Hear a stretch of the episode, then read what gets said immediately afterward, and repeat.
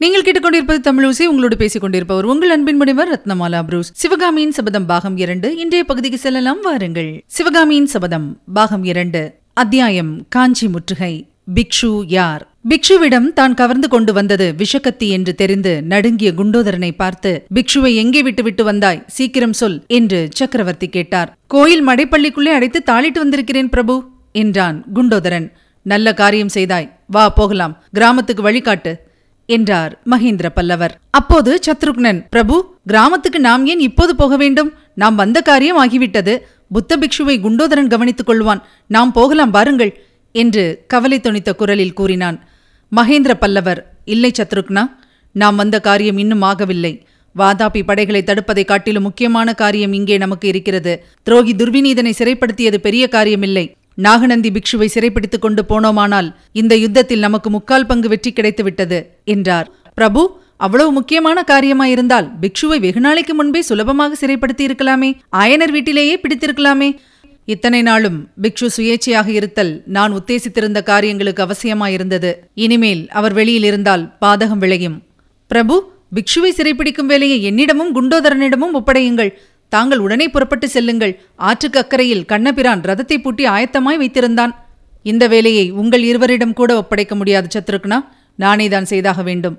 குண்டோதரா போ முன்னால் என்றார் மகேந்திர பல்லவர். அதற்கு மேல் சத்ருக்னன் வாய் திறக்கவில்லை. மூன்று பேரும் ஏறக்குறைய பொழுது புலரும் சமயத்தில் மண்டபப்பட்டு கிராம எல்லையை அடைந்து கோயில் வெளிமதிலை தாண்டி குதித்து உள்ளே சென்றார்கள். மடைப்பள்ளியின் கதவு வெளித்தாளிட்டபடி இருந்தது. சற்று கர்வத்துடனேயே குண்டோதரன் அந்த வெளித்தாளை அப்புறப்படுத்தி கதவை திறந்தான். மூவரும் உள்ளே பிரவேசித்தார்கள். நாலாபுறமும் நன்றாய் பார்த்தார்கள். மடைப்பள்ளியின் உட்புறம் சூனியமாயிருந்தது. மேற்கூரையில் சில ஓடுகள் எடுக்கப்பட்டபடியினால் உண்டாகியிருந்த துவாரம் பிக்ஷு எவ்விதம் அங்கிருந்து தப்பிச் சென்றார் என்பதை துலாம்பரமாக தெரியப்படுத்தியது. நினைத்தேன் சத்ருகனா பிக்ஷுவை சிறைப்பிடிக்கும் வேலையை உங்களிடம் நான் ஒப்புவியாததன் காரணம் இப்போது தெரிகிறதா?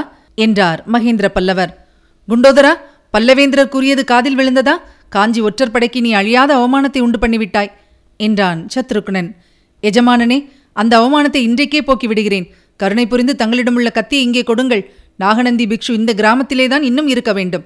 நாளை பொழுது விடுவதற்குள் அவரை கண்டுபிடித்து அவருடைய தேகத்தில் இந்த விஷக்கத்தியை பதித்துக் கொல்லாவிட்டால் என்னுடைய நெஞ்சிலே இதை பதித்துக் கொண்டு உயிரை விடுவேன் என்றான் குண்டோதரன். சத்ருக்னன் கத்தியை குண்டோதரனிடம் கொடுக்க எத்தனித்த போது மகேந்திர பல்லவர் குறுக்கிட்டு அதை வாங்கிக் கொண்டார். குண்டோதரா இந்த மாதிரி அசட்டுத்தனமான சபதம் இனிமேல் செய்யாதே. புத்த பிக்ஷுவின் உடம்பில் இந்த கத்தியை நீ செலுத்த முடியாது. அவருடைய தேகம் வஜ்ர தேகம் அவரை குத்தினால் கத்தியின் முனைதான் முழங்கும். அப்படி அவரை நீ காயப்படுத்தினாலும் இந்த கத்தியிலுள்ள விஷம் அவரை கொல்லாது என்றார் மகேந்திர சக்கரவர்த்தி. அது எப்படி பிரபு? பிக்ஷு மந்திரவாதியா? மந்திர சாதனங்களில் உங்களுக்கு கூட நம்பிக்கை உண்டா? என்று கேட்டான் சத்ருக்னன். மந்திரமும் இல்லை மாயமும் இல்லை. விஷத்தை விஷம் ஒன்றும் செய்ய முடியாதல்லவா? புத்த பிக்ஷுவின் தேகத்தில் ஓடும் இரத்தம் விஷம் கலந்த இரத்தம்.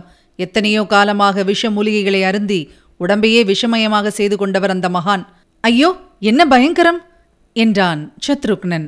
புத்த பிக்ஷுவின் தேக காற்றுப்பட்டதும் அக்கம் பக்கத்தில் உள்ள நாகங்கள் மிரண்டு அங்கும் இங்கும் ஓடும். ஆம் எஜமானனே நானும் பார்த்திருக்கிறேன். அதன் காரணம் இப்போதுதான் தெரிகிறது. என்று குண்டோதரன் கூறியபோது அவனுடைய உடம்பு நடுங்கிற்று.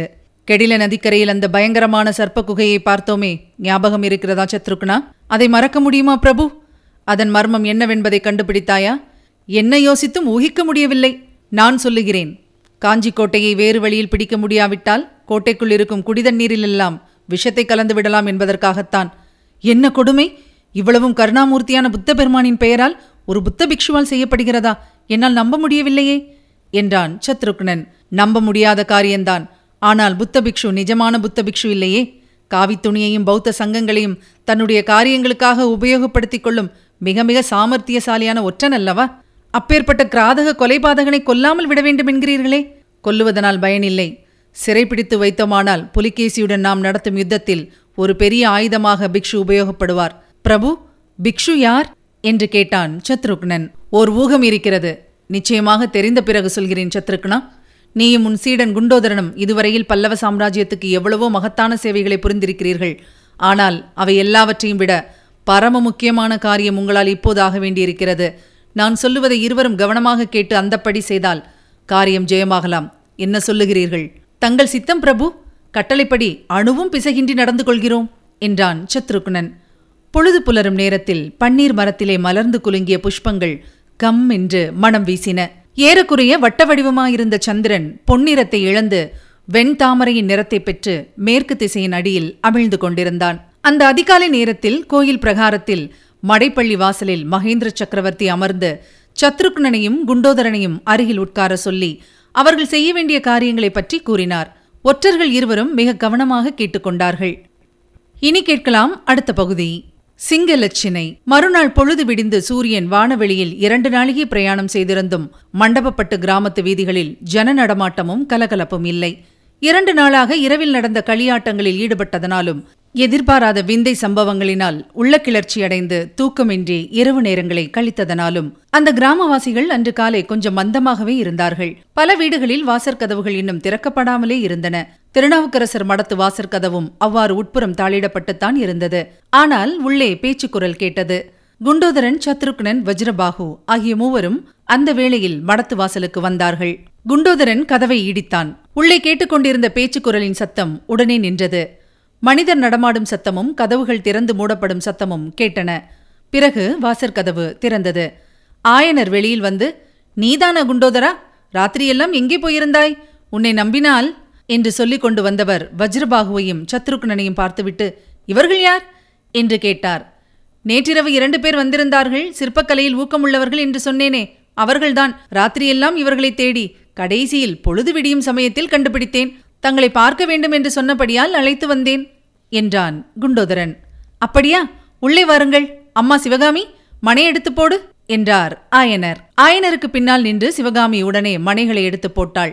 ஆயனரும் வந்தவர்கள் இருவரும் உட்கார்ந்தார்கள். சிவகாமியை வற்புறுத்தி உட்கார சொல்லியும் அவள் உட்காரவில்லை. புதிதாக வந்த இருவரையும் ஆவலுடன் மாறி மாறி பார்த்து கொண்டிருந்தாள். உங்களை பற்றி குண்டோதரன் சொன்னான். சிற்பத்தில் ஆர்வம் உள்ளவர்கள் என்று. உங்கள் இருவருக்கும் எந்த ஊரோ? என்று ஆயனர் கேட்டார். குருவே என்னை தெரியவில்லையா? என்றான் சத்ருக்னன். தெரியவில்லையே அப்பா. நீ எப்போதாவது என்னிடம் சிற்பம் கற்றுக்கொண்டாயா என்ன? ஆமையா? சிவகாமி அம்மையை வேணுமானால் கேளுங்கள். அவருக்கு ஞாபகம் இருக்கும். ஆமாம் அப்பா இரண்டு மூன்று நாள் இவர் உங்களுடைய சீடரா இருந்தார் என்றாள் சிவகாமி. என் அதிர்ஷ்டம் அப்படி நான் வந்த சில நாளைக்கெல்லாம் தாங்கள் மாமல்லபுரத்துக்கு போனீர்கள் என்றான் சத்ருக்னன். பிறகு கொஞ்ச நாளைக்கெல்லாம் எல்லா வேலையும் நின்றுவிட்டது. இந்த பாலும் யுத்தம் எதற்காக வந்ததோ எப்போது முடியப் போகிறதோ தெரியவில்லை என்று ஆயனர் கூறி பெருமூச்சு விட்டார். இன்னும் கொஞ்சம் பொறுமையா இருங்கள் ஆயனரே. யுத்தம் சீக்கிரத்தில் முடிந்துவிடும். தாங்கள் பழையபடி தங்கள் ஆரண்ய வீட்டுக்கு போகலாம். என்றார் வஜ்ரபாகு அந்த குரலை கேட்டதும் ஆயனர் சிறிது திடுக்கிட்டவராய் வஜ்ரபாகுவை உற்று நோக்கி ஐயா தாங்கள் யாரோ? என்றார். என்னை நிஜமாகவே தெரியவில்லை ஆயனரே பார்த்த ஞாபகமாய் இருக்கிறது. அப்போது சிவகாமி தந்தையின் அருகில் வந்து அவருடைய காதோடு சக்கரவர்த்தி அப்பா தெரியவில்லையா? என்றாள்.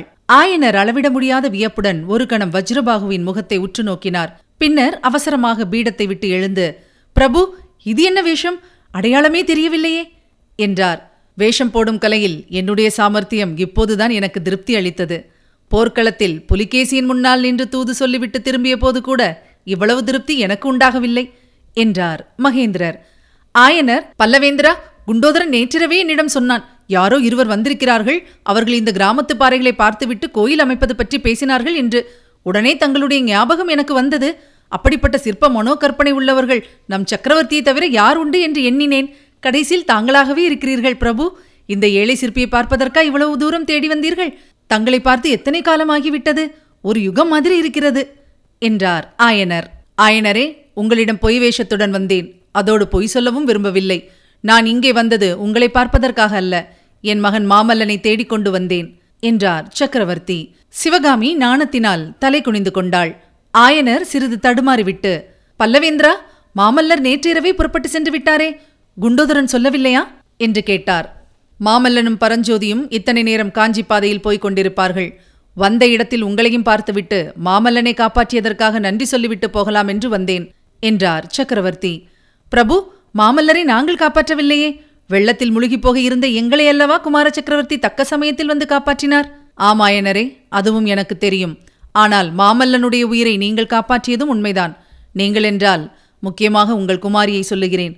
இதோ பார்த்தீர்களா இந்த கத்தியை? என்று சக்கரவர்த்தி கூறி நாகப்பிடி அமைந்த கத்தியை எடுத்து காட்டினார். ஆயனர் சிவகாமி இருவரும் அந்த கத்தியை இன்னதென்று விளங்காத பயங்கரத்துடன் பார்த்தார்கள். இந்த விஷக்கத்தி மாமல்லன் மேல் பாய்வதற்கு இருந்தது. அப்போது சிவகாமி பக்கத்தில் இருந்தபடியால் மாமல்லன் அந்த அபாயத்திலிருந்து தப்பினான். சிவகாமி நடுங்கினாள். அவளுடைய இறுதிய பீடத்தில் வீற்றிருக்கும் தெய்வத்தின் பேரில் விஷக்கத்தி பாய்வதற்கு இருந்தது என்று எண்ணிய போது அவளுடைய நெஞ்சில் அந்த கத்தி பாய்ந்து விட்டது போன்ற வேதனை உண்டாயிற்று.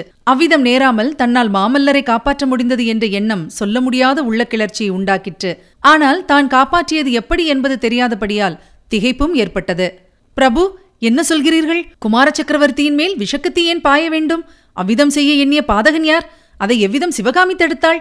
எல்லாம் ஒரே மர்மமாயிருக்கிறதே. சிவகாமி உனக்கு ஏதேனும் தெரியுமா? என்று ஆயனர் கேட்டார். சிவகாமியை கேட்பதில் பயனில்லை. அவளுக்கு ஒன்றும் தெரியாது.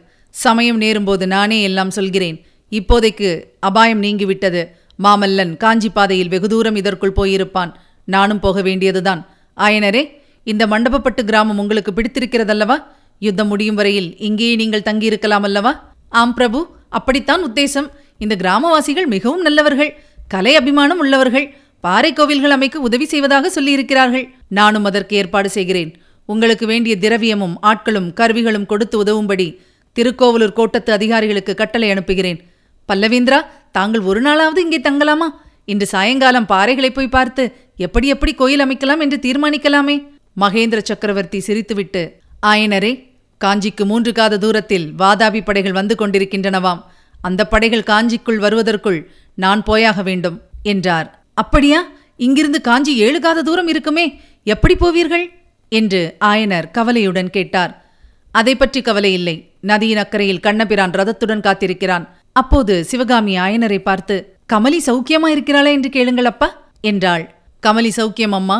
கண்ணபிரான் உன்னை பார்த்து கமலியை பற்றி சொல்ல வேண்டுமென்று எவ்வளவோ அவளுடன் இருந்தான்.